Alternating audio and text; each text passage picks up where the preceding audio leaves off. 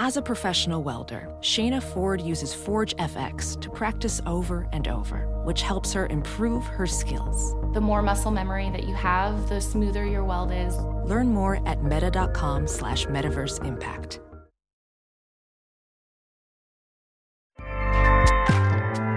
ACAST powers the world's best podcasts. Here's a show that we recommend. What is the briefing room? It's a behind the scenes look at how the criminal justice system works and the lives of the people within that system. If you love true crime, well, these are the real people who do the job every day of making sure justice is served. Hi, I'm Detective Dave. I'm Detective Dan. Together, we have decades of experience in local law enforcement, a profession that we think is often misunderstood. So, we're going to explore how to do it right, and we won't shy away from when it's done wrong. These are stories you'll hear nowhere else unique, frank, and unvarnished. From the team that brought you Small Town Dicks, this is The Briefing Room. Episode 1 drops on August 30th. We'll meet you in the briefing room. ACAST helps creators launch, grow, and monetize their podcasts everywhere. ACAST.com.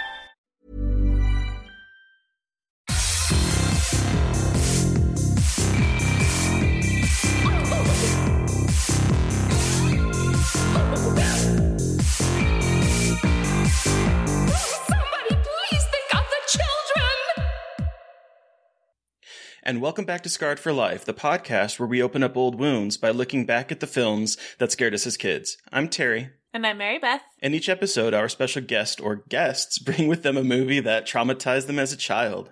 This week we have the largest recording in Scarred for Life history. Our guests are the Adams family, which includes Zelda and Lulu Adams, as well as their parents, Toby Poser and John Adams. They are a family of filmmakers who write, act, shoot, produce, direct, edit, and score their films. Just a couple things. their latest film is The Witchy Hellbender, which just released on Shudder. Welcome to the show, guys! Hello. Thanks for having us. We're really excited to chat with you, and uh, I think this is going to be a, a wild recording. Again, we've ne- we, we're mostly one on one or two on one, so this is going to be exciting, and I cannot wait. But I do want to know what the thing that we typically do is we bring it back to the beginning. So I don't know how you all want to address this as a family, but how did you all get introduced to horror? Well, uh, I loved when I was a kid. I- I think I loved Basket Case, which I had Mm. to then rewatch later because I wasn't that young. I mean, that was what like eighty four. I think it was like it was early '80s for sure. Yeah, but like seedy New York and stuff, you know. Mhm. And I was like, oh my god, this is just this is like making me uncomfortable, uh, sexy, but it's also just so gritty and cool. And uh, I I wanted to move to New York, and I eventually did after I saw that film. Um, so yeah, Basket Case was maybe my my first realization that oh my god, this twisted shit is fun. Yeah, for me, um, the thing that uh, I got introduced to horror by my soccer coach, who brought me to see Phantasm, and I didn't sleep for a year. Uh, the tall man never left my bed, my mirror, or my window. He, the tall man was there for. He's still there, and um, so since I got so scarred, uh, you know, when we had kids, I couldn't wait to scar them. Yeah, we, Yeah. we practically grew up on horror movies, Lulu and I, and uh, you know, it was like second nature to watch horror movies. Um, like watching PG and G-rated movies, like that was a foreign thing to us. and so when I was, I think, how old? 11, 12 when we made the thing?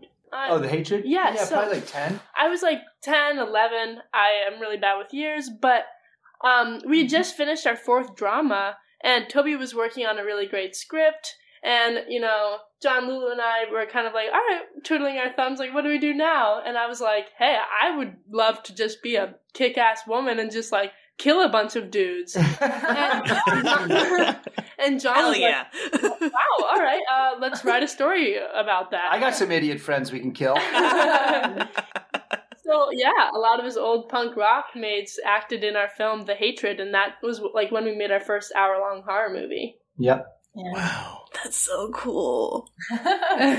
but so okay, Lulu. This is for Lulu and Zelda first. But what did you, what kind of films did you watch as kids growing up? Like, what were some of the ones you remember watching, and the, maybe one of the first ones you remember watching? Um, kind of half in response to also to your first question, one of the first horrors that I was intrigued by seeing all the ads just on my parents' television and stuff was for Saw.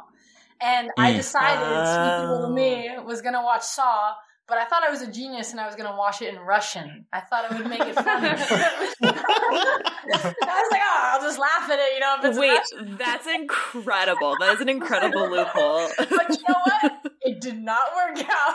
Eventually, I had no idea what was coming on. No verbal cues of anything. Oh yeah, I'll go first, or you go. You jump in the pool of needles. Is that why you're terrified of needles? Probably. and Rush and Russians. I swear. um, and I this was also during our road trip where we filmed our first movie, Rumble Strips, and we happened to pass a lot of white speed limit signs in the distance that looked just like Saw's face by chance. Oh my god. That's that was one of my first chances with that, but it stuck with me. Honestly, also the idea of building up terror and something very human. You know, Mm. there's no sense of magic in that series in the way of these are true humans, you know, committing crimes, some that can be very human, and you're being punished for them. You know, you're caught. That same feeling of just being a kid with your hand in the cookie jar getting caught. That was a very real fear. Except the cookie jar is filled with like spikes or something. Yeah, exactly. razor blade, razor Oh, blades. Yeah, chocolate chip cookie, a little hint of razor blade. Check out the salt.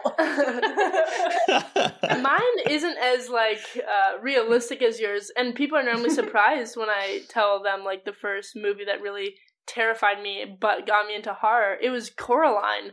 I watched Oh. Coraline. Oh hell yeah! That is Yeah. incre- uh, yeah. that was supposed to be a kids movie, but it scarred me. Like it was so invasive, and it had me questioning, like, are my parents my real parents? Oh my god! Like, am I Coraline? Are they gonna sew buttons into my eyes? So yeah. Why don't I have curls like they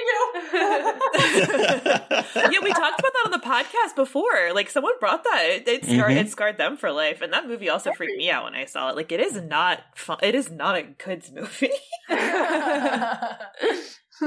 Okay, so uh my mind just like I'm just still thinking about button eyes. I'm like, I'm just I'm like I'm stuck. Argue too. and Russians. right, and Russians, scary Russians that I can't understand, and they're putting my hands in cookie jars. It's, it's, just, it's a whole thing over here. Um, okay, so for uh, for Toby and John, um, what what draws you to the genre now that you're adults and you've been working in it and you've experienced um, so many different movies over over the last few decades? Uh, that that the horror community is so wonderful, and that when you make horror, you're allowed so much more artistic freedom. Uh, they don't Yeah. care. The horror community, the horror press, they they don't care whether you have a star. They don't care about production value. They care if you put your heart into it, and that's a beautiful thing. And so, like basically, as artists, making horror is just a wonderful experience. Yeah, and Oh, I, yeah. it's also I think that we're like a really kind of fun, loving family, and I don't, and I think we're pretty damn happy. But somehow it's just felt so natural to move into horror when you feel kind of happy. It's almost like the happier we are, the more excited we are to make horror. it's a strange kind of That's all- paradox. That's so cool. I, I've never thought about it like that. That's cool. Well, though. like if you think about some of the best villains are the nicest looking people, and some of the Mm-hmm. Mhm. the funniest people are probably really really sad in real life. And so, yeah, I think I think that our happiness helps us kind of delve into the darkness because we're just we love we love playing with those extremes. Hmm. Yeah, I love that. Cool. Now you guys have been making movies together and uh, you've been making horror films, and uh, it sounds like Lulu and, and Zelda, you've kind of been raised on horror films. Do horror films scare you now? You know, it's really interesting. I've been talking to John and Toby, like, I haven't had a horror movie scare me in a really long time. And it makes us talk Yeah. about, well, what about a horror film really makes you scared? I think the last time I felt like, I don't know if it was scared or just like off or uneasy, but I was watching Hereditary and there's like a part where there's like a figure in the background and it's really, really dark and it's like, can I see that or not? Am I supposed to be seeing that? And that was like the last time I felt uneasy. How about you, Lou? Um, for me, it's a lot more realistic things now. In the past, it used to be, you know, scary monsters that are unbeatable that just bothered me. You know, I was like, well, how are you supposed to beat them? And you can chop off their arms and it doesn't do nothing to them. but now it's a lot more realistic, such as I think Toby feels the same, but about zombie movies and certain diseases, you know, or um, kind of psychological disorders, like things that feel way more close to home and almost Mm, mhm. relatable. Yeah, I, I haven't been scared. I mean, yeah, obviously, I love like you know when a loud cymbal bangs in the theater and I get a jump scare. Right. That's fun. That's that's one kind of scare. But I haven't been psychologically scared like the way I was as a kid. But I I find horror movies a lot more fun now because they're metaphors for actual things that are scary. Mm. So the psychological terror is something that I really like, um, and I like like uh, the black humor, the dark humor of horror movies. So those two things are now what thrill me. Is like when I see something just gruesome, I have to giggle because it's like, oh my god, it's so fucking dark. I love moments like that. So yeah, but I don't, I don't, I, I don't. Like I don't go to bed at night and be like, "Oh my god, I hope Saw guy doesn't come after me." You know, I mean, Just the phantasm, just the tall man from Phantasm. the tall man still he can still creep around. He's still creeping around. and that fucking metal ball. the Swiss Army knives with metal balls. Yeah. yes, exactly. Oh my god, you're so right. It's just a Swiss Army knife. I, s- now I'm not scared anymore. You ruined it. Darn it! what the hell? I never even thought about that. That is so great. But Uh, Toby, what about you? Like, has a movie scared you? Has like, what was the last movie that scared you? Oh, well, it's funny because I can't wait to talk about the movie we're going to talk about. I won't mention it because rewatching it, I was pretty fucking terrified, and I'll go into that later about why. But I will say the biggest jump scare I've had, like, and actually got to see this in a movie theater. We were at Telluride Horror Show this past fall. Amazing festival, wonderful people and films, and we we were in the big Mhm. theater watch Antlers, and it's so Oh. dark. And in the beginning, I had that huge. I literally jumped out of my seat, and and I think Zelda was sitting next to me, and I was just like, I must have raised out of my seat two feet, and that was really fun. It was so much fun to get scared like that again. It was like the classic popcorn thrown up in the air. Oh, oh, oh, I think that it was the sound. The sound was just so crisp and so loud and jarring. Like it's you have to react. If you don't, you're a sociopath. I think. and being in a theater again was really cool. yeah. I was gonna say that movie must have been so good in a theater. I watched it at, on my TV, and it was great. But oh, on a theater, that must have been like with the sound design, especially. Horror as ASMR. Isn't Telluride gorgeous though? It- Yes. It's our favorite place ever. We want to go every Yes, and the festival there, Telluride Horror Show. Oh, it's wonderful. If, if anybody out there loves festivals, it is a wonderful festival with super wonderful people and great Mhm. movies. Yeah, that was my first festival I ever went to. Was in 2018. Oh was my with, God, with cool. Telluride, That's and it was it was so fantastic. Wow. What a great experience! Yeah. Oh, so it's interesting though that um I, th- I think it was we can't see you, but I think it was Zelda that you said this about Hereditary. Was that you? Yeah, yeah. Uh, that movie comes up a whole lot on the podcast as one that like terrified people even to, to this day. And Right. I, it's, it is that moment, that moment in the theater, especially if you, I don't know if you guys saw it in the theater or not, Yeah. but hearing the gasps around the theater as people saw that form in the background was just, that's what movie going is all about. Absolutely. It's it's it's all about the things that like you just don't commonly see. Like I don't really see that happen a lot in horror movies. It's kind of the same with uh Midsommar. I I've Mm. never seen a horror movie that's shot in all brightness. And like Yeah. and like the cliff scene, I I won't spoil what happens, but like just the sound of it Oh was God. so Ugh. dull actually that it felt real. It wasn't like a Hollywood crash. It was like a thump. And I was like, wait, that actually sounded real. I'm a little scared. It was horrific. Yeah. Yeah. The sound design in that is just on another level. and and uh, like just even speaking of hereditary what's fun is when you watch movies that introduce something that you've seen over and over again in a new way so Mhm. what was fun for me about hereditary was after the girl gets her head knocked off the kid sits in the car Yeah. and he just sits in the car. Oh, And yeah. it's like I think I, I imagine that all of us sat in our seats knowing that we would probably sit in the car just like Yeah. him. And it was really excellent. And that's a new way. Instead of being like, ah, ah, like the classic reactions that we're all Right. used to, suddenly it was a brand new reaction to something horrific. And it was so well done. hmm Yeah, it really was. That scene makes me nauseous just thinking about it. Sorry. it's just like, ah. ooh. Yeah, but it kind of makes me laugh because it's like it's just so funny when they then they refer back to the head and the ants, and I'm like, oh. yeah. So it's just yeah, when she no. just makes when she makes like the diorama of it and her husband is like what is Right. wrong with you so, I mean, you know, pretty- everyone's laughing when they're filming that. You have to laugh. You have to be on set laughing. You know, like quiet on set. but dude, there's ants in a head. It's funny. it really is actually. that moment in the movie theater, I was I was snickering. Everyone else around me was like giving me Yeah, looks, but I'm like, this is okay. Let's this not is funny. next to this guy. okay, uh, so let's transition a little bit to to the filmmaking side. I'm curious about how all of you got involved, going back from with, with Toby and John, and then all and then getting uh, your kids involved. How did this all kind of come about? Uh, so we were living in Los Angeles in 2000. We moved to Los Angeles in 2008, and uh, Mhm. uh, my John was doing this cool kind of rock and roll reality show. So he was around a lot of sets and thought it was cool. And I had been my acting jobs had really like tanked at that point, and I was a little frustrated. And we just said, you know what? Let's just make our own fucking movie. You know, Hell yeah. we can write, we can get a camera.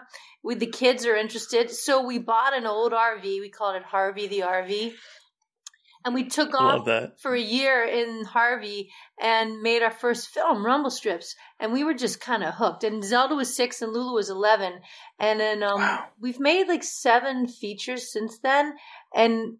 It's just been such a wonderful evolution that we can do together, and it just gets better and better for us. Hell yeah. That's so cool. like I when I when I first saw the deeper you dig, I was so excited that it was like a family thing, and I was so fascinated. And it's like you guys just work together so well, and so it looks like you work together well, like on like in the movie. But so is it hard working all together as a family as the only people working on the project? Uh, I found that it's like way easier because I mean, first of all, like as a family, we're all really close when we're not filming, but like so much of our filming life and like our family life is intertwined. So it's really Mm. beautiful in that way. Like we just know each other so well. It's kind of like growing up with a sports team. You just know each other like the back of your hand. Um, and like we've all started at the same time too. So I like to think that like we're all equals since we've grown the Mm. same way, evolutionized the same way together. Wow, Cheers. that's cool. that was really. That's it. That's all we have to talk about. That is it. so that brings us to Hellbender, and it comes out on Shudder on Thursday. So can you tell our listeners a little bit about the film and what they can expect? Uh, yeah, uh, absolutely. It's about these creatures called hellbenders, and it's a mother and a daughter, and it's how they both navigate through their relationship and through what they're destined to be. Mm. And it's really fun because they're not humans, they're one notch above humans. And for me, the funnest part of the movie is when you look at a hellbender, you have to ask yourself whether it's noble to be a good hellbender or whether you shouldn't hmm. be a good hellbender. And that's what I find as one of the members that made this movie, the funnest part of the movie is like, who gets to sit in the seat of judgment and why? Like, when we watch a wolf kill a rabbit, is that a bad wolf? Do we go bad wolf? Or do we go like, wow, that's an ass kicking wolf and that was a slow rabbit? so it's, that's what Hellbender is about to me. What do you, what do you think, uh, anybody? And they're in a kick-ass rock band. Yeah. Oh my god. yeah. Those are the best parts. I was like, this is a musical? Like or a mu- musical. I'm so glad you say that because when we set out on this, I kept saying very quietly, I was like, I want to make a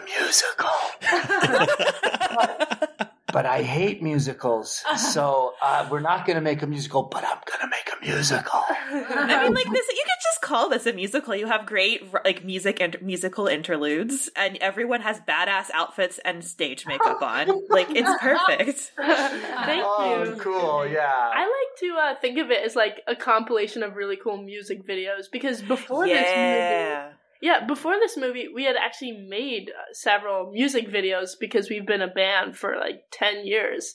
And we were like, you know what? We really, really have to integrate this band playing into our next movie. So, so much of it shares the aspects of those music videos and the music that we make together. Okay, I didn't realize you guys have been performing as a band for 10 years. That's that's wild. It's Yeah, it's been great, and we've and we've like changed a lot. We've uh, evolved as a band as the kids grew up, and they like obviously like I pushed Black Flag on them, so we sound like Black Flag when we started.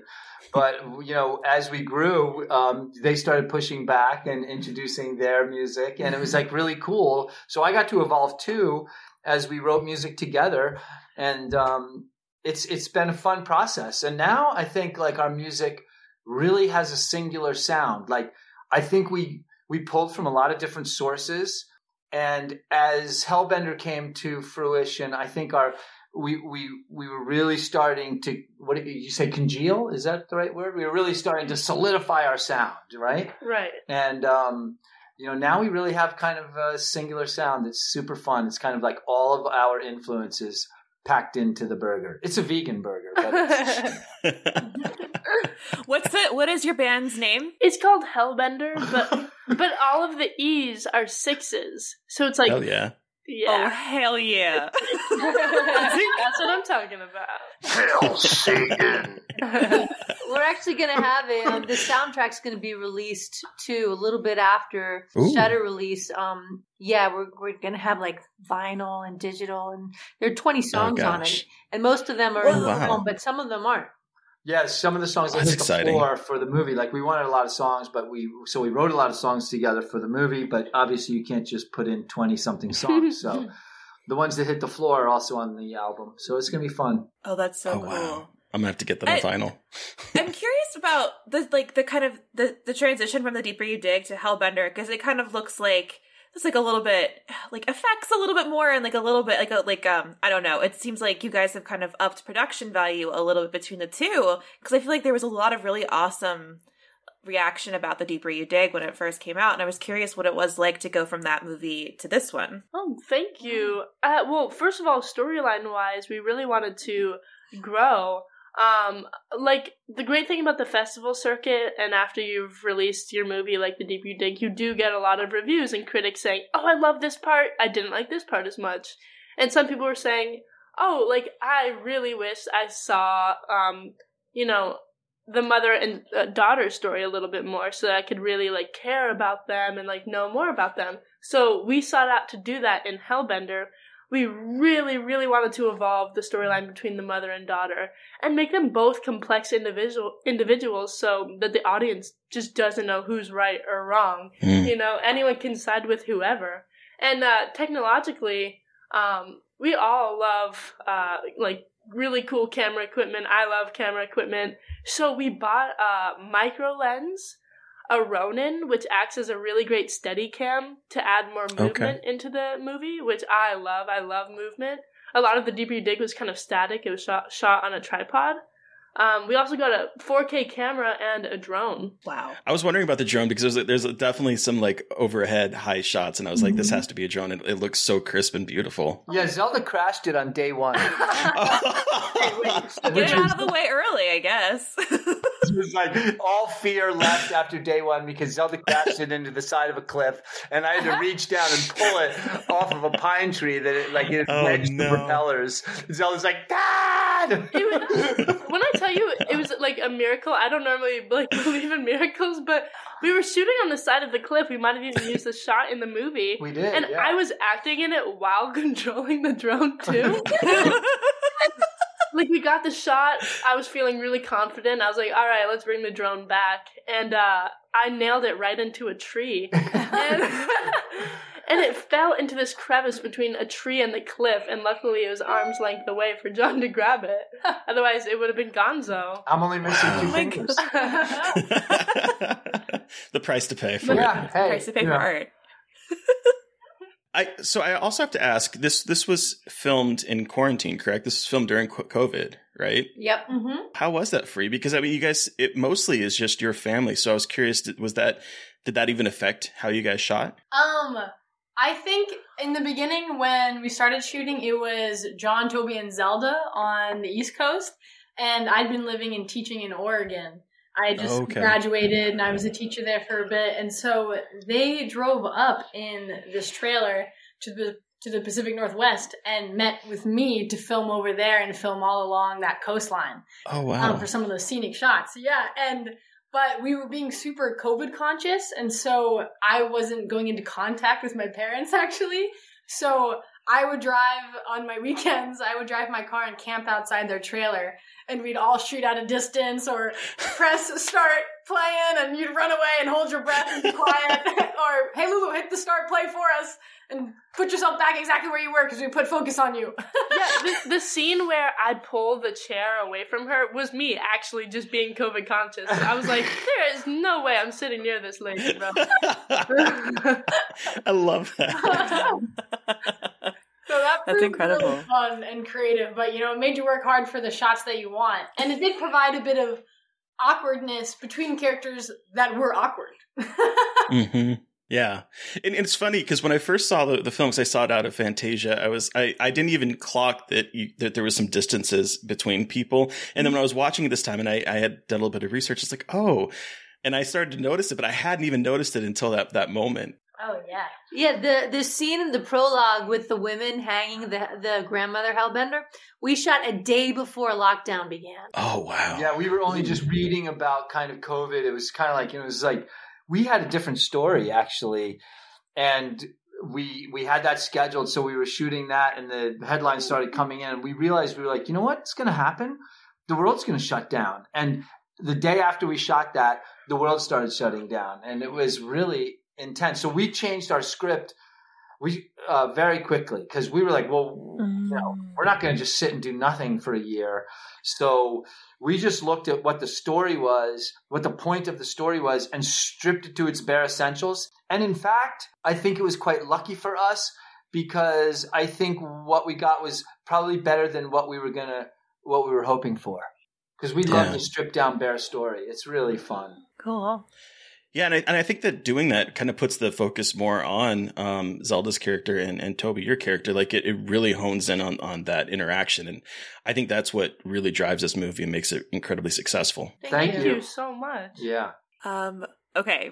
Well, we've talked about your careers and your horror beginnings, but Adams family, what movie are we talking about today? The Descent. Ah! Okay, before we jump in, I'm going to read a quick synopsis for people who aren't familiar. Uh, a caving expedition goes horribly wrong as the explorers become trapped and ultimately pursued by a strange breed of predators.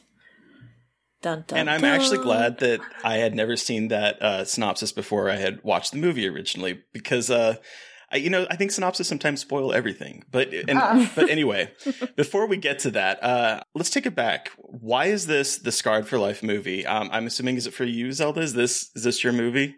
Yeah, I actually watched this pretty late in my life. I'm not gonna lie. I think I was maybe actually like 13, 14.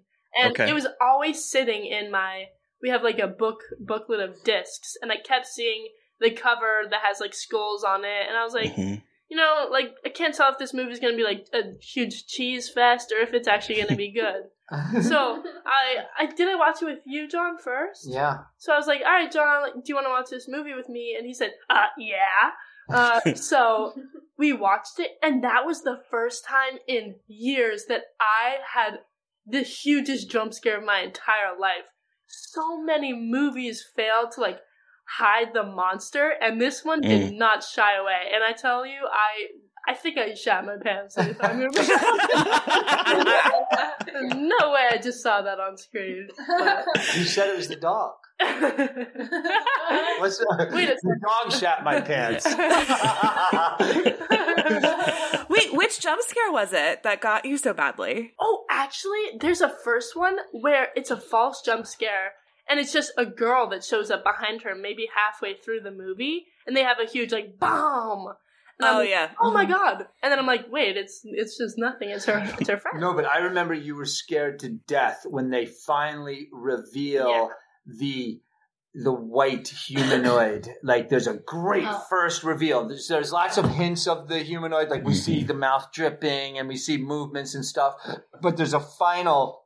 Is it when it's in the the infrared? Yeah, I think. Yeah, Yeah. where she just and then it's just like, and I remember Zelda just being like, "What the fuck was that?" And it's really great because it reveals and then it creeps off. Whoever the actors are, the physical actors, let's hire them for everything. Phenomenal. Yeah, they're just wonderful. so skeletal and creepy and also watching the movie it was so I, I think this is the word like monotonous like it was so much like red and just claustrophobia the entire time it kind of felt like i was seeing the same shot over and over again which i love because it did make me feel claustrophobic and then Mhm. to have that like spark that jump right there like totally like i was not expecting it and it changed my entire vision it was so great But also that first, like when the first, like what, two minute, two minutes with with uh, Oh, in yeah. the car. oh no Mhm. It's just so like shocking. oh my Yeah. This movie makes me jump every time I watch it. Like I've Mhm. seen this movie so many times. I know where all the jump scares are, and yet I still jump. And I Me think too. that is a testament to how scary this movie is and how good it is.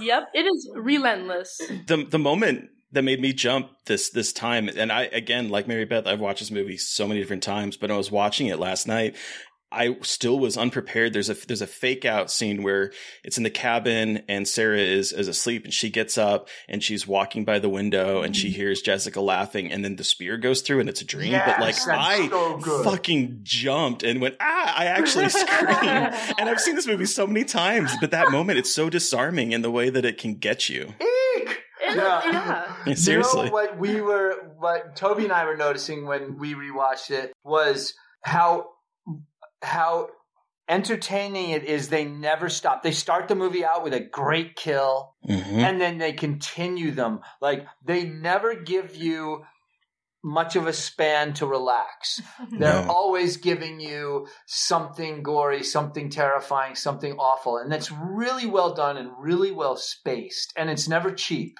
Like even like a jump scare like that, it was just so well executed that it's it's like cool. I buy it. It's good. Like those copper tubes going right through the window and into her skull Mhm. was like, okay, oh my god, that was terrifying, and it and just relentless with the entertainment, the horror entertainment value. Yeah. One hundred percent. And like I know that Terry and I were talking like in our notes talking about like you said that it's like paced really well. Like the storytelling like starts and doesn't stop. And it's like very consolidated in how it tells the story, but it does it very efficiently and quickly.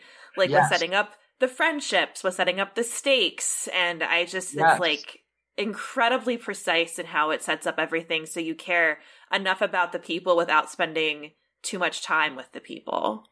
Absolutely. And I think it's actually really interesting too because I was watching it with Lulu and I was like, we're 60 or 70 minutes in and they haven't. Oh, no, not 70. Like 60 minutes in and they hadn't showed the monster yet. I was like, Mhm. I thought that they showed it way earlier. But it's so great because they fill in like the first 60 minutes with that first kill and like all these other gut wrenching injuries and claustrophobic events. Like the, like when the rope slices her hand open, I. Oh. oh. Ugh. Not. Oh. What a what a badass character though. She's Yeah. just like free climbing uh, along the ceiling, just putting those uh, I think they're called climbing cams in, just like one hand at a time. I'm like, I, there's first of all, there is no way you're ever going to get me in a cave. I don't understand people who want to go spelunking, but like, Absolutely fucking too. not. I was like, God, who does this? Stop.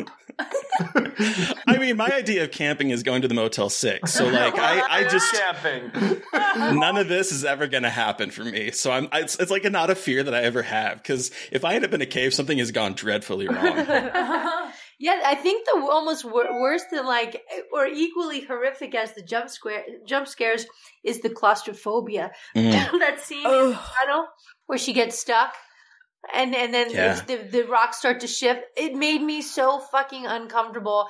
I I was just like, oh my god, I I I need like a quaalude after I watch this. yeah, like I did not know I was claustrophobic until I watched this movie. Actually, like I never thought about it, and then I just that I, I found the words for what I was feeling, and it was claustrophobia. And ever since then, I have just hated those small spaces. Well, and that scene is perfectly like structured, where you know sh- uh, the, the actress that plays Sarah is is so phenomenal in Yeah. that scene of of like trying to hold it together, the kind of escalating panic of being stuck in that place and not real not realizing, you know, in her mind, I could see play out like, oh gosh, I'm stuck here. I'm not gonna be able to leave. I'm gonna die down here. I can't get out. And Beth comes back and is talking her through it, you know, gets calmed down. And it's, it's sort of like, it's executed like a good jump scare Yeah. where, you know, there's that tension and then it releases the tension and it jerks it back up. Cause the moment that that whole thing rumbles, it's like, oh fuck, they're both going to die now. Like it was just, it's such an excellently crafted tension building scene. also to that point, which is really great of the filmmakers, is every single of those women are terrific athletes. Yep. So Mhm. like, and they establish that very early on, where you're like, okay, they may be actresses, but they look like athletes first. So Mhm. I just put you just buy in. You're like, cool. Like the scene where she's running down the hospital hallway when she wakes Mhm. up from losing her family. To me, beyond the fact that it's wonderfully shot with the lighting and everything, it's just this wonderful running shot. I was like, that girl. Put a soccer ball in front of that girl, and she's going to score a hat trick in no time. Yep. I mean, she is such a wonderful athlete. And then suddenly you're with all these other great athletes. They establish them as great athletes and powerful women, uh, whitewater rafting. So it's like, Mhm. that's so such smart storytelling because you you are buying this. And when they're walking into that cave like i i'm bought i'm bought in. Like the fact that these ladies are going to drop down into this hole if they were cheesy if it was cheesy kind of flat characters i'd be like oh brother this is going to be so dumb but i'm like wow i want to see what these badasses do down there Mhm. and they kick some ass even once they're down there you know Well, Yeah. and that so I love this movie because it has an incredible inter like incredible representation of female friendships and specifically like friend groups of full of women. As a woman who has had a like a group of female friends, like and this was written by a man, which is shocking. I will just say it like that. Hmm. Neil Marshall wrote this really incredible like di- like complex group of women who all have their own distinct personalities that are established very quickly and you get to know them really quickly and then how they know each other and i just think it the intricacies of that are incredible because you don't get a lot of that in horror you get like a lot of really you know shallow high school friendships you know and you'll have cool relationships between like two women but having this whole group and dynamic make everything even more complex and kind of stakes are even higher. I just love that about this movie. And I've loved that even more as I've watched like as a kid. I didn't clock that. Like I had no clue. I liked monsters and the claustrophobia, but as I watch it I get more of an appreciation about the kind of matriarchal system that they have going on in this movie as they descend into the cave. Absolutely. It kind of had me like, oh, I want to be a part of this friend group. Just like scratch the second half of the movie, please. Forget all like the cheating and stuff, but like you guys seem cool for Yeah. the most part. also something that's really cool is they never like indicate that oh we're a bunch of badass women. They're just fucking badasses. They never Mhm. go out of the way and say well we're women doing this. They're just like women doing it and they're cool and it, it's Yeah. not like oh these are these are special women. It's like no they're just women who are kick ass.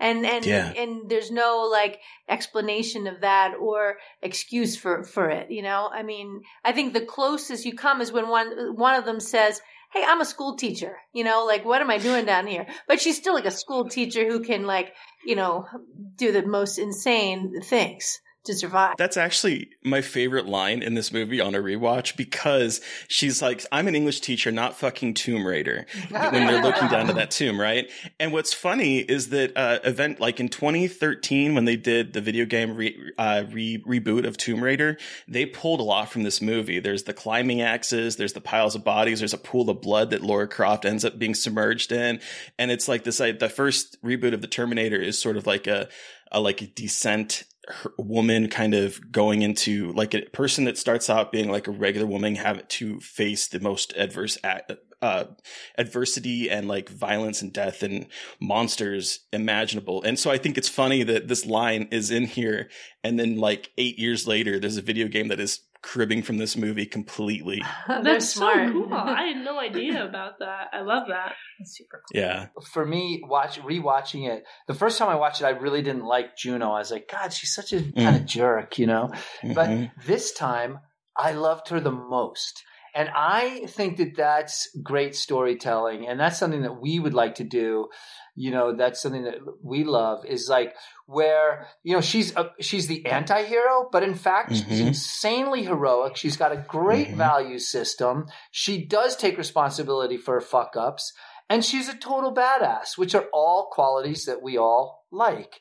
And I love that this movie makes the kind of bad girl if you sit and think about it, you watch the movie enough, you're kind of like, you know what? She's kind of the hero. Even in the end, when she thinks she might get executed by Sarah, Mm-hmm. she takes it. And Yeah. Sarah delivers her a very terrible thing. She doesn't Mhm. deliver her an execution where she's free from her guilt that probably this whole movie is built around her trying to get rid of. She takes the punishment of the worst punishment of all, which is being left there unable to leave. Suffering. And yeah, and she and she takes it great. So great storytelling. I'm glad that you said that, John, because Mary Beth and I were having an offline conversation before when she was rewatching this movie. And I actually had the same reaction to Juno this time. When I first saw this movie, I was like, uh, you're a horrible person. But I was watching this now and I'm like, no, she's actually like, it was a mistake. The, the, the, uh, relationship was probably a mistake. As you said, this whole thing is based on, on the idea of guilt for her because her thing, even when all the other women are ready to just hightail it and run in all different, di- different directions, she says, no, I am not leaving Sarah behind. Yes. And so you have you have that aspect of it, and then she, she didn't mean to kill Beth. I mean, it was Right. horrible, and that was one of the jump scares that like still every time I see it, I'm always it always gets me because it's so. You have like women jumping up and scaring them, and that's been like a jump scare, as you mentioned, Zelda, a couple times in this movie earlier on. And this is a time where it's a jump scare where she turn around, she thinks she's going to kill the monster, and it's actually her friend. And that was such a it's such a oof moment for me. But it's smart storytelling again. She didn't actually kill her. Sarah killed Right. her. Right. Yeah. So it's That's even, true. it's like it's really, really, really complicated. The first time I'm like, God, that that was a bitchy move, you know. But you know, then this time I'm like, no, it's not. She is a hero. She's this really cool hero. I love Such the complicated hero. That's great writing. Yeah. Yeah. Right, yeah, I texted Terry. I was like, you know what? Juno's a mess, but I love her for it. Like, again, like all of us, I was just like, Juno's a bitch. And then I'm watching it. I'm like, you know what? She's trying her fucking best in the way that Juno can try her best. Like, she really does have actually good intentions. Like, if you, it, she does have good intentions. They're not well informed intentions and they're very misguided intentions, but they're good for the most part. And I love a good female character who is a mess and who doesn't apologize for being a mess and is allowed to be a mess. And I just love that about this movie. Again, like really smart writing about creating these characters who are like empathetic but also a mess. I love yeah, that so and, much. and on a metaphorical level, uh, on a metaphorical level, she goes deep down to get forgiveness. Yeah. and Mhm. she is not given it. She's. It's like when you really have hurt somebody you really love, and you ask for forgiveness, and they twist the guilt harder. And that's what she's left with is the guilt twisted a little harder. Mhm. And she took her there to find forgiveness and she did not get it. So it's really cool. Great metaphor. Yeah. So we heard when, when Zelda first saw this, but I'm curious, Lulu and, and Toby, when did you both see this movie for the first time? Um, I saw it also years ago. I think I probably was a tween, somewhere around there. Uh, what about you, Toby? Oh, I actually have. It's a fun memory because I took one of my best friends to see it in the movie theater in New York City, and I didn't know that there existed this thing called people who don't do horror. and the movie is over, and my Oh, friend no. goes, "Toby." Why did you bring me to this? I don't watch horror films. And I didn't even know such a thing existed. I just figured everyone likes horror. Is there is there, there actually is like a breed of human that doesn't do horror? And now that we make horror, I realize realize there are lots of humans who don't do horror. And I always feel a little bad for them. yeah, me too. And so As you should. That was my memory. I took her, my friend who doesn't do horror, to the descent, and she it took a while for her to forgive me. Oh, What a I was gonna say like that is movie. not a good movie for a person who does not like horror. That's not it. Uh, you know, it's it's funny. All this this memory. I I saw this movie for the first time in I think it was 2005 before it had a American release. Um, I talked about this one when we were talking with Rob Savage about Rec. That was his movie that that terrified him as a, as growing up, and at that time I had discovered that eBay sometimes sells DVDs. I didn't know that it. I I honestly did not know at the time that these were probably like you know recorded off of you know who knows what. But there was this was before it was even announced that it was coming here. No, I honestly didn't. I honestly did not.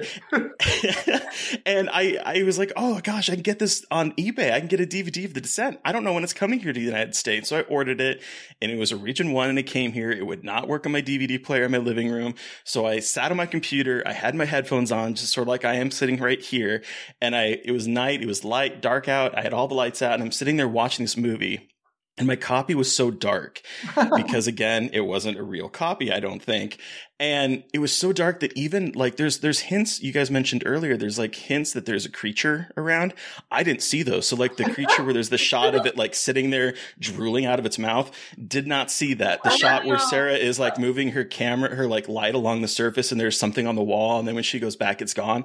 Did not see that either. So this entire time, I think this is just them in the caves dealing with the cave in. And then we get to the part where it's the infamous infrared shot. And I'm like, what is going on here? And then all of a sudden it's there. And I literally fell out of my chair. My headphones got pulled out of my computer. I screamed. I had my neighbors next door were my friends and they were pounding on, on my apartment wall going, are you okay in there? Because I was terrified because I did not know that there were monsters in it. And that's why I'm like, if I had seen the synopsis on IMDb, I would have known, but I was not prepared.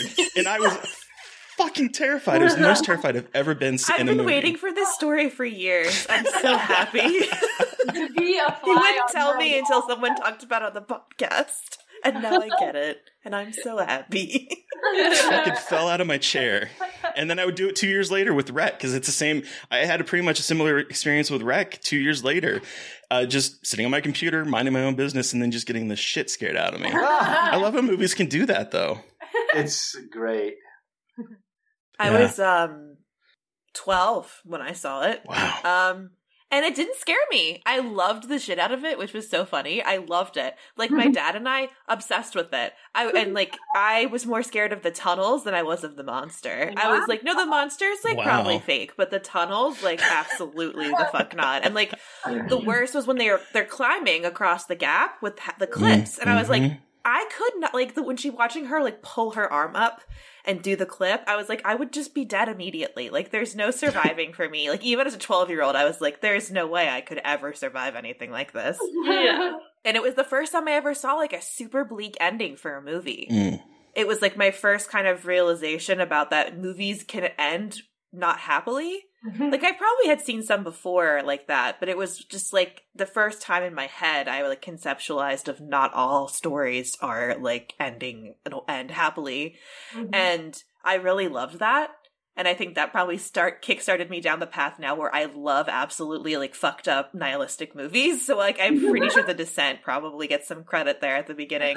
But my it was funny because it was like the first time that I realized that my dad and I have very different tastes in movies because he liked it, but he didn't like the ending. He thought it was too mm. vague, and I was like, I love it. So we started diverging in our tastes. I was going for the more like, oh yeah, the dark and weird, and he wanted more like slasher kind of ending. But mm. Interesting Yeah, that you wow. brought up the ending because Yeah. last night we watched the movie and it ended, and I was like, "What the fuck is that? That's not what I saw. This is Yeah. bullshit. This is like a pirated version." They and and then I quickly got on the internet. I'm like, "We just got a bogus copy of this thing because the ending's wrong." And then I read about there's two endings, and one There for are. Americans and one for the director who wanted a particular ending. And it's like, so the first time I saw the director's ending, and I remember it really troubled me because I because you have that relief, you're like Mhm. relieved, and then suddenly he snatches it back from you. So Yes. it's it was like so it's just like a double whammy. Like you know that was so cool. But last night they they gave you a relief because it was the American version. I was like, oh, Yep. I think I'm going to go with the director on that because it was such a heartbreaker. Well, it's interesting also because when I that counterfeit copy that I had was the director's edition from the UK, so it was that full ending. And then when The Descent was announced and it finally was overseas and it was in the movie theater, I took my friends to go see it. I was like, "You gotta see this movie. This movie is fucking awesome."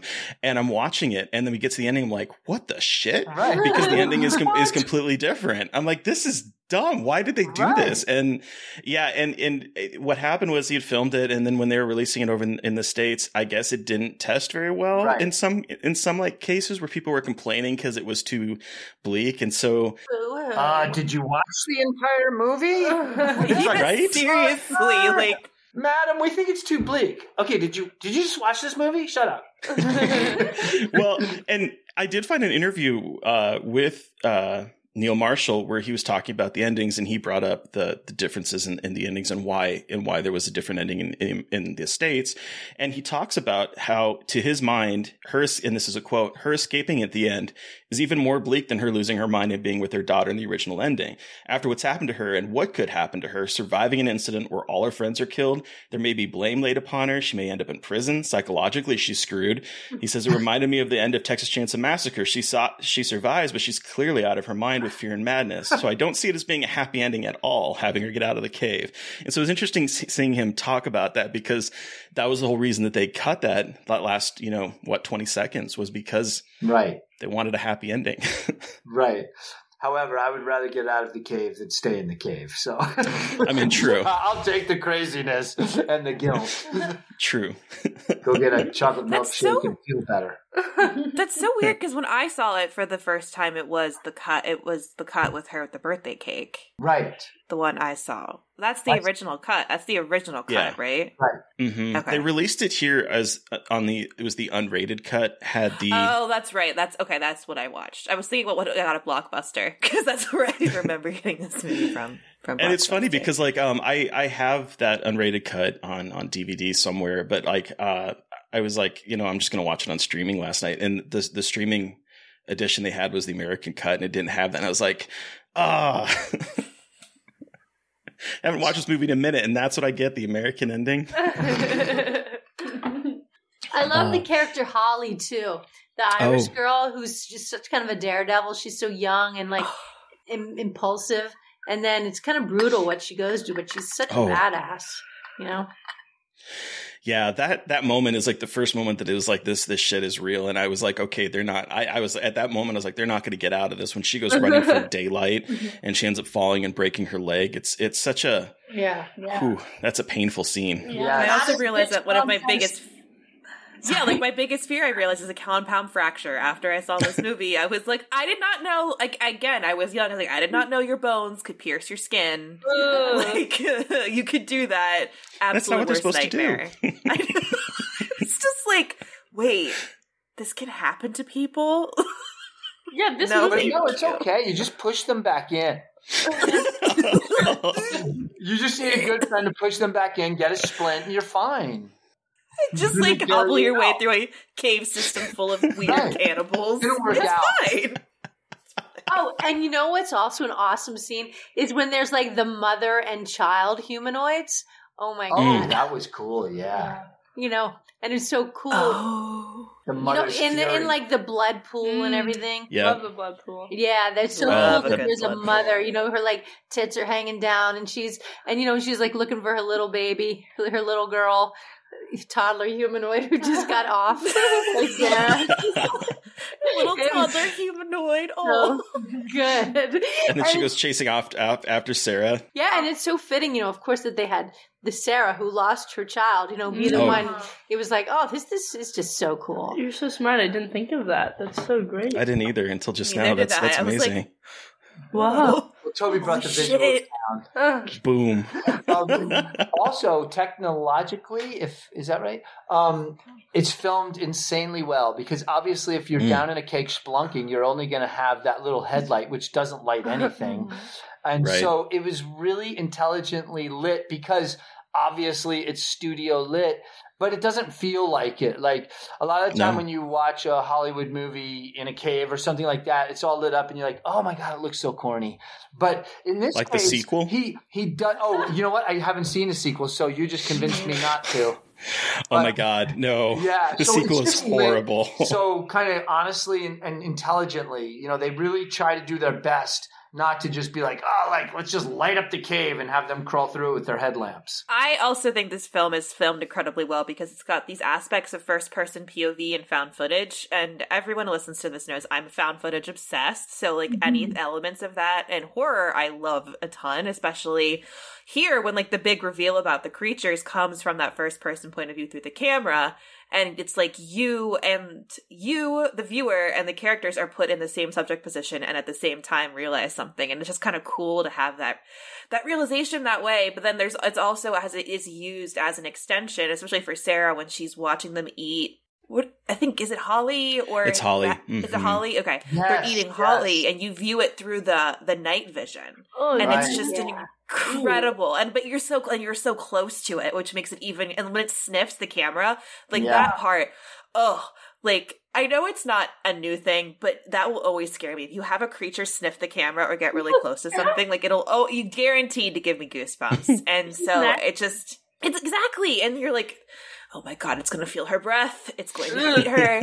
um, and it, I just love how those techniques are used in films like this, and it just makes my little found footage heart happy. I love that you bring that up. I didn't think about that, but you're right. As a vehicle that's so smart that we're sitting in the same seat as the star looking through her camera. That's really a great point. Isn't cool? There was one thing about what you said though about uh, sniffing. The probably the only thing that actually bothered me was when they did their screeching, and they've kind of determined by the youngest one, who's a medical student, that they use sonar and they compare them to bats, and so you know Mhm. bats echo sound off of things, and they scream and they're face to face with these people, and nothing. You know, they scream in front of them, but do not catch their sonar. You know, they, don't- they they walk around blindly, but they don't catch that there's an object there that's never been there. Interesting. And that was the only thing that took me out of it a bit sometimes. And you know, Hmm. I already knew that they were monsters and more a figment of imagination.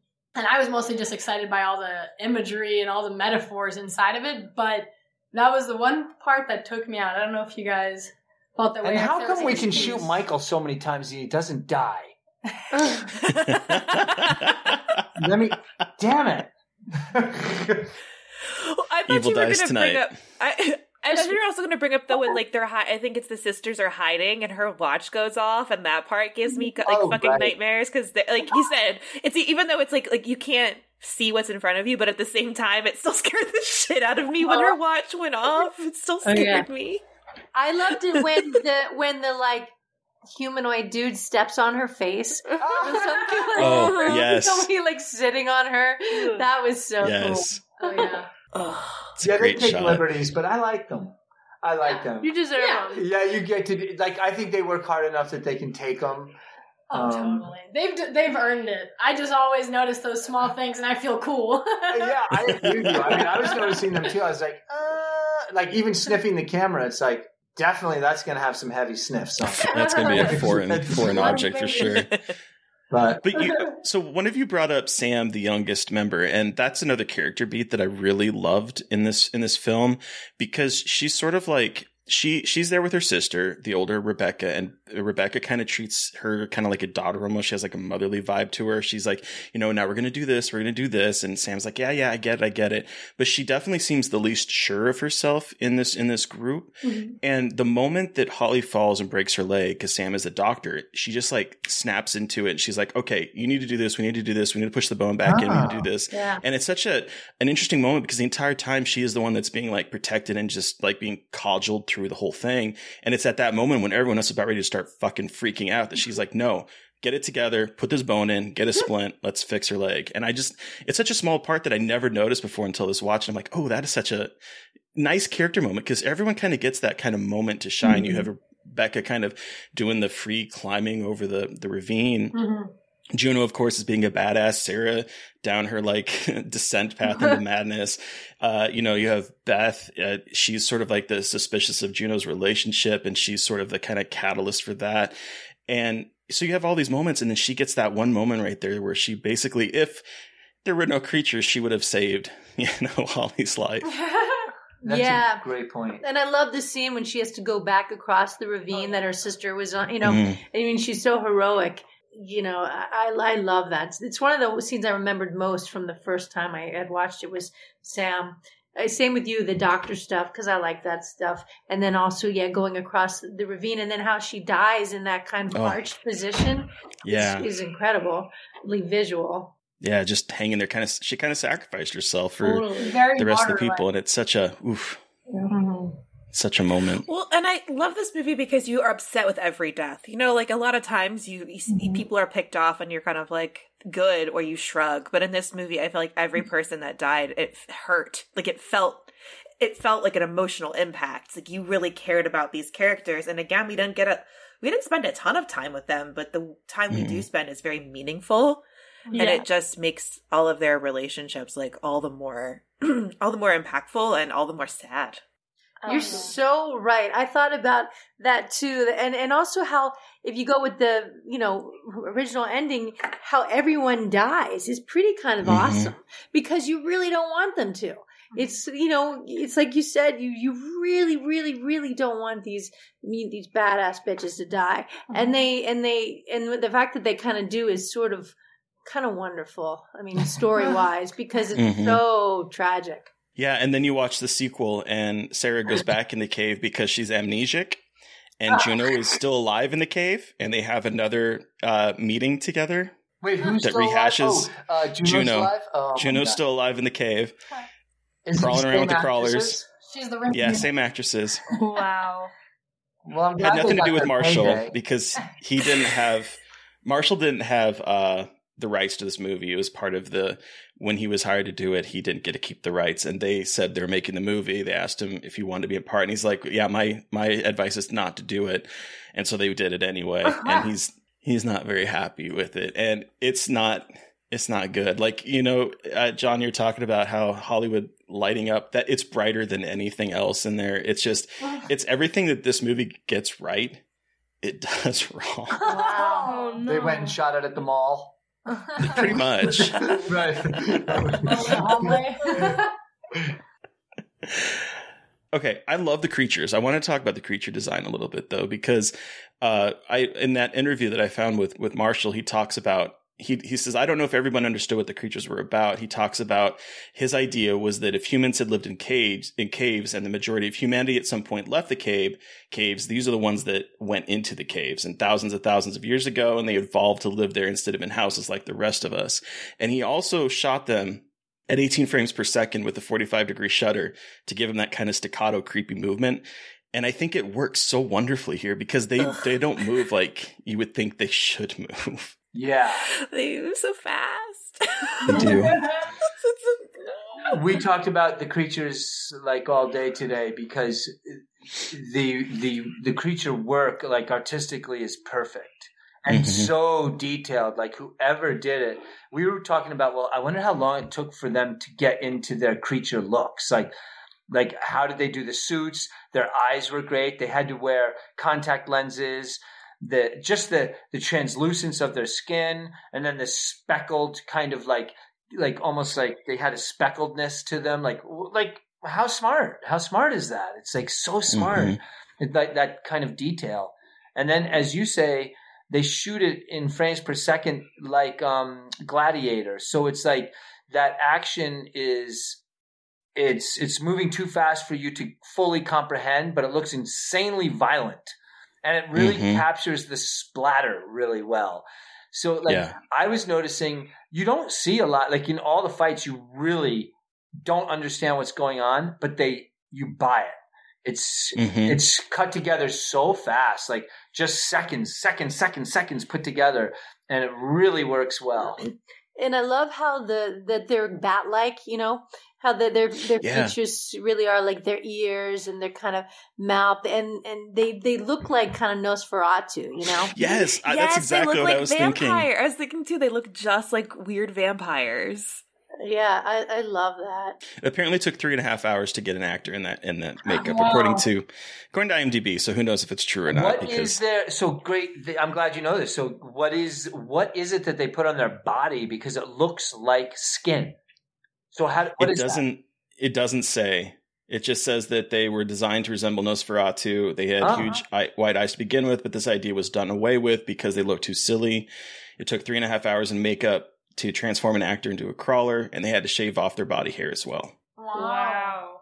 That's really so. They must be naked, wearing something that kind of hides their genitals or something. I- Yeah. Wow, what a what a day on set that would be. Getting real close. But I think that the women, the fe- the ones that sort of are female identified crawlers, like the mother has hair, you know, and the other That's one right. don't. That's right. She has like the stringy, like stringy-ish long hair. I always forget about the mother, the mother, um, the the woman crawler. She's great. Yeah. Yeah. She has a great jump scare too when when when Sarah is emerging from the blood goo. Yeah. Yeah. And it got me this last time too, where all of a sudden it's like leaping out behind her and kind of mm-hmm. grabs her and she has to like have this forced fight in the in the goo with it. It's like such a great such a great scene. Oh yeah, I can I always hate that scene though. Oh, sorry. Oh, I was just saying, I can feel it when I watch it. Like being in that water, just like I do a lot of water wrestling with Lulu, and it's not easy. It's, it's slippery and scary. I always lose. I'm happy you said that last part. Thank you. yeah, it was really interesting also that that was one of the longest battles that you saw um, Mhm. with one of the humanoids, and it was the only one with long hair around the same length as hers. I almost was like, maybe this is kind of a symbolism that it's her fighting her kind of demon self. And I think there are something around the same number of demons that you see at some point as her friend. So I thought, you know, maybe she's like fighting her creations and this is her fighting against what she's created. I'm sorry. What the fuck? That was incredible. I wrote a ton of notes while I was watching this, so I was nerding out. That's fucking Well, so that leads me to a question though, because uh, one of the, the theories on the internet is that the monsters are all in Sarah's head, and she's the one that's Mhm. actually killing her friends. And I was Mhm. curious what y'all thought about that in, in regards to the movie. No, I think it's a monster movie. And that's why I it's think so it's a fun. bunch of baloney. Yeah. Somebody overthought that one. but that's good that they're overthinking it. I, I think it was this moment too when I could overhear when Lulu and Zelda were watching it.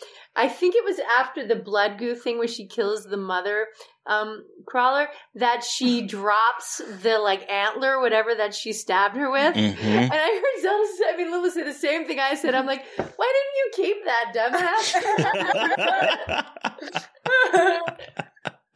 Truly, that is a pet peeve. Uh-huh. You see them drop the instrument. I'm like, I know that's because you want to see them struggle more later, but God fucking damn it, you guys are all hard till now. Well, and I, I speaking of okay, so the descent I think is a is a smart title too because there's again multiple layers to it. You know, they're actually descending. It's sort of like they're descending into hell. There's that aspect to it, but it's also Sarah's sort of descent, especially if you keep the British ending, into basically losing her mind. And by the time that she is emerging from that blood pool, she has gone completely feral. She is like running around like the creatures. She's killing. She's like just as she is kind of snapped and she almost in some way kind of becomes a villain in a sense to the surviving women because I mean she you know hampers poor Juno. And it's it's sort of like this it's sort of like this this aspect of her kind of becoming one with the creatures. It's sort of Yeah. an interesting juxtaposition where she's like starting off as the hero, but by the end of it, she's kind of the villain in a way. Yeah, you're so right. This movie is fucking perfect. I'm sorry, but this movie is perfect. It's perfect. That's Yeah. all I have to say about it. It's got great complexity and so much symbolism. I like you. I didn't realize at first that it was a man who had written it as well. And I thought then, upon discovering that, I thought, okay, maybe he did what I've always dreamt of doing. He wrote a classic script, knowing about you know the patriarchy and how things are seen, and just flipped it. He said, okay, now we cast women for the men and men for the women. And you know, in the beginning, you have this man cheering on all these badass female athletes, just going for it and going out there on the river. And you know, there's also these ideas of them as discoverers. There've been other people there Mm, before, mhm. and now it's these women who are going to be the next discoverers. And you know, are they going to actually conquer it or not? And all those ideas of them there before and who gets out last, I thought was super super cool. Yeah, and there was um also another interview with with Marshall where he was talking about because before this he did Dog Soldiers. I don't know if if you've ever seen it, but it's Oh, a werewolf movie, and it's uh, pr- pretty much a predominantly male casting. There might be a single female character, and so he kind of was talking about that. And then he was also there was like an article that he saw online about how um, British people are making really good movies, but they're not making anything really scary. And so he kind of like, I think, had those two ideas of like, well, my last film was predominantly male. I want to do a movie that is predominantly female. And also, I want to scare the crap out of people because it was kind of given to him as sort of like a challenge in this online article he saw. And I just think that's, that's fascinating that you can have him make something that is so testosterone filled with dog soldiers. And then he creates such interesting, intriguing, and complex female characters that it just it seems like incongruous to each other, and I, I just think that's that's wonderful. Yeah, it also I feels agree. like he thought about his characters as people and not as gender. Yeah. You know what I mean? Like they Yeah. feel like characters that were written without being concerned and like centering their identity on their gender Mhm. identity, which I think was a really helpful thing for this Mhm. movie. Quick question about Dog Soldiers. If I'm uh, so I haven't seen it in a little while, but I feel like one of the main characters is a woman who, in the end, is the big reveal, right? I think so. Who It has been so long since I've seen in it. fact, like, and I thought that was cool when I watched it. I think that she is the ultimate werewolf. Isn't isn't that what happens? I think so. Again, Yeah, it, I saw sorry. that movie before I saw The Descent so long ago. So yeah, Do we want to wrap up and give this our rating out of five? Did we talk about everything? I know there's like a million things we could talk about with this movie forever, It but really is. Let's do it. Oh, I know what I'm going to give it. all right. Well, first off, Terry, how many pools of blood goo do you give with this descent? I, there's no beating around the bush. This is a five star perfect movie for me. I love this movie. I love this movie when I saw it on this counterfeit DVD that I had. I loved it when I saw it in the movie theater, minus the ending change. I have loved it probably the dozens of times I've seen it since then. Every time I watch this movie, I pick up something different. I think it's absolutely terrifying. Like I said, I jumped last night and I've seen this movie probably 20 times. Uh, I just, I think this movie is perfect. I don't, I don't think I would ever change a single thing about it. So unabashedly, five blood goo pits out of five for me. What about you, Mary Beth? five five blood goo pits out of five. It, this movie is incredible. I we've said all the incredible things. It's complex. It's terrifying. It makes it scares me every time i watch it. It's just beautifully shot everything about it. It's just like a perfect horror movie. So five out of five. Um Adams family what rating would you give the descent how many pools of blood goo would you give uh, this either as a family or individually that whichever you prefer. Let's do it on a count of three. One, two, three. Five. Yay! It's a unanimous. It's unanimous. Do you have any li- last lingering thoughts you guys want to share on on the descent for with your rating? I just want to say that the attention to every single detail from storytelling to cinematography to paying attention to the little shots. There's so many little shots that they spend a lot of time to get to the eyeballs of the monsters. The attention mm. to detail is marvelous. Sure, yeah, fucking I think something that makes you think about it after for a while, and all of us having seen it even more than once, and we still can sit on it, be scared by jump scares, be upset by character deaths, and really ruminate on it and have a lot to think about and interpret, I think that is just a great film. Yes. Simply put, it's just badass. So, yeah. Agreed. I love it. Hell Oh, yeah. Hey, we love you guys too. Thank you. This was a super fun conversation. So, so Mm-hmm. fun. Hell yeah. Well, thank you guys so much for joining us to, to talk about The Descent and finally bringing it to the show. I have, since we started this, this was one of the movies that I have been dying to talk with about. So I'm so glad you guys brought it. So thank you so much. And thank you for coming on. Where can our listeners find you? And what do you have that you can share? Oh, sure. So our website is uh, wonderwheelproductions.com. And all of our films can be kind of checked out there. And uh, yeah, Hellbender's coming out, and we're making a new one, When the Devil Roams. Hell yeah. And we're on Spotify musically and uh, you know YouTube and all that kind of stuff. And but it's Hellbender with sixes as Z's. And that, guys, oh, listeners, this will be on the show notes, so you can, guys can look at that just so you know. I'm Okay, pointing yes. down as if this is a video, as if this is going up as a video. so are you guys working on uh, a new movie? Is that what you said? Or have you shot it? We are. We're doing a period piece called uh, "When the Devil Roams." Hell yeah. Period Yeah. piece. Oh, a and period Clyde piece. Frankenstein. Oh. Yeah. Yep. All That sounds incredible. Here for that. cool. Um, all right, listeners, you've heard from us, but we want to hear from you. What was your experience with the descent? Send us an email at scarredforlifepodcast at gmail.com or reach out to us directly on Twitter. I'm at MB McAndrews. And I'm a Gaily Dreadful. And of course, don't forget to follow the podcast on Twitter at Scarred Podcast. And please don't forget to review, rate, and subscribe. Thank you to Eric Power for our artwork. Thank you to Sean Keller for our music. Thanks everyone for listening. Please stay safe out there, but most importantly, stay creepy. And until next time,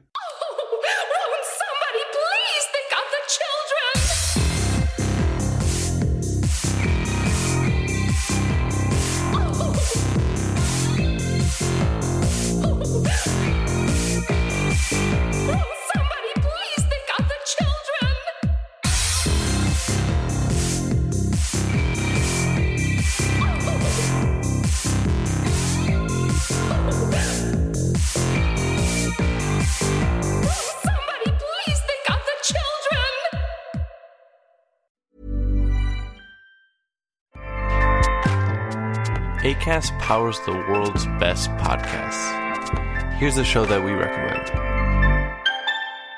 What is the briefing room? It's a behind the scenes look at how the criminal justice system works and the lives of the people within that system. If you love true crime, well, these are the real people who do the job every day of making sure justice is served. Hi, I'm Detective Dave. I'm Detective Dan. Together, we have decades of experience in local law enforcement, a profession that we think is often misunderstood. So we're going to explore how to do it right, and we won't shy away from when it's done wrong. These are stories you'll hear nowhere else unique, frank, and unvarnished. From the team that brought you Small Town Dicks, this is The Briefing Room. Episode 1 drops on August 30th. We'll meet you in the briefing room. ACAST helps creators launch, grow, and monetize their podcasts everywhere. ACAST.com.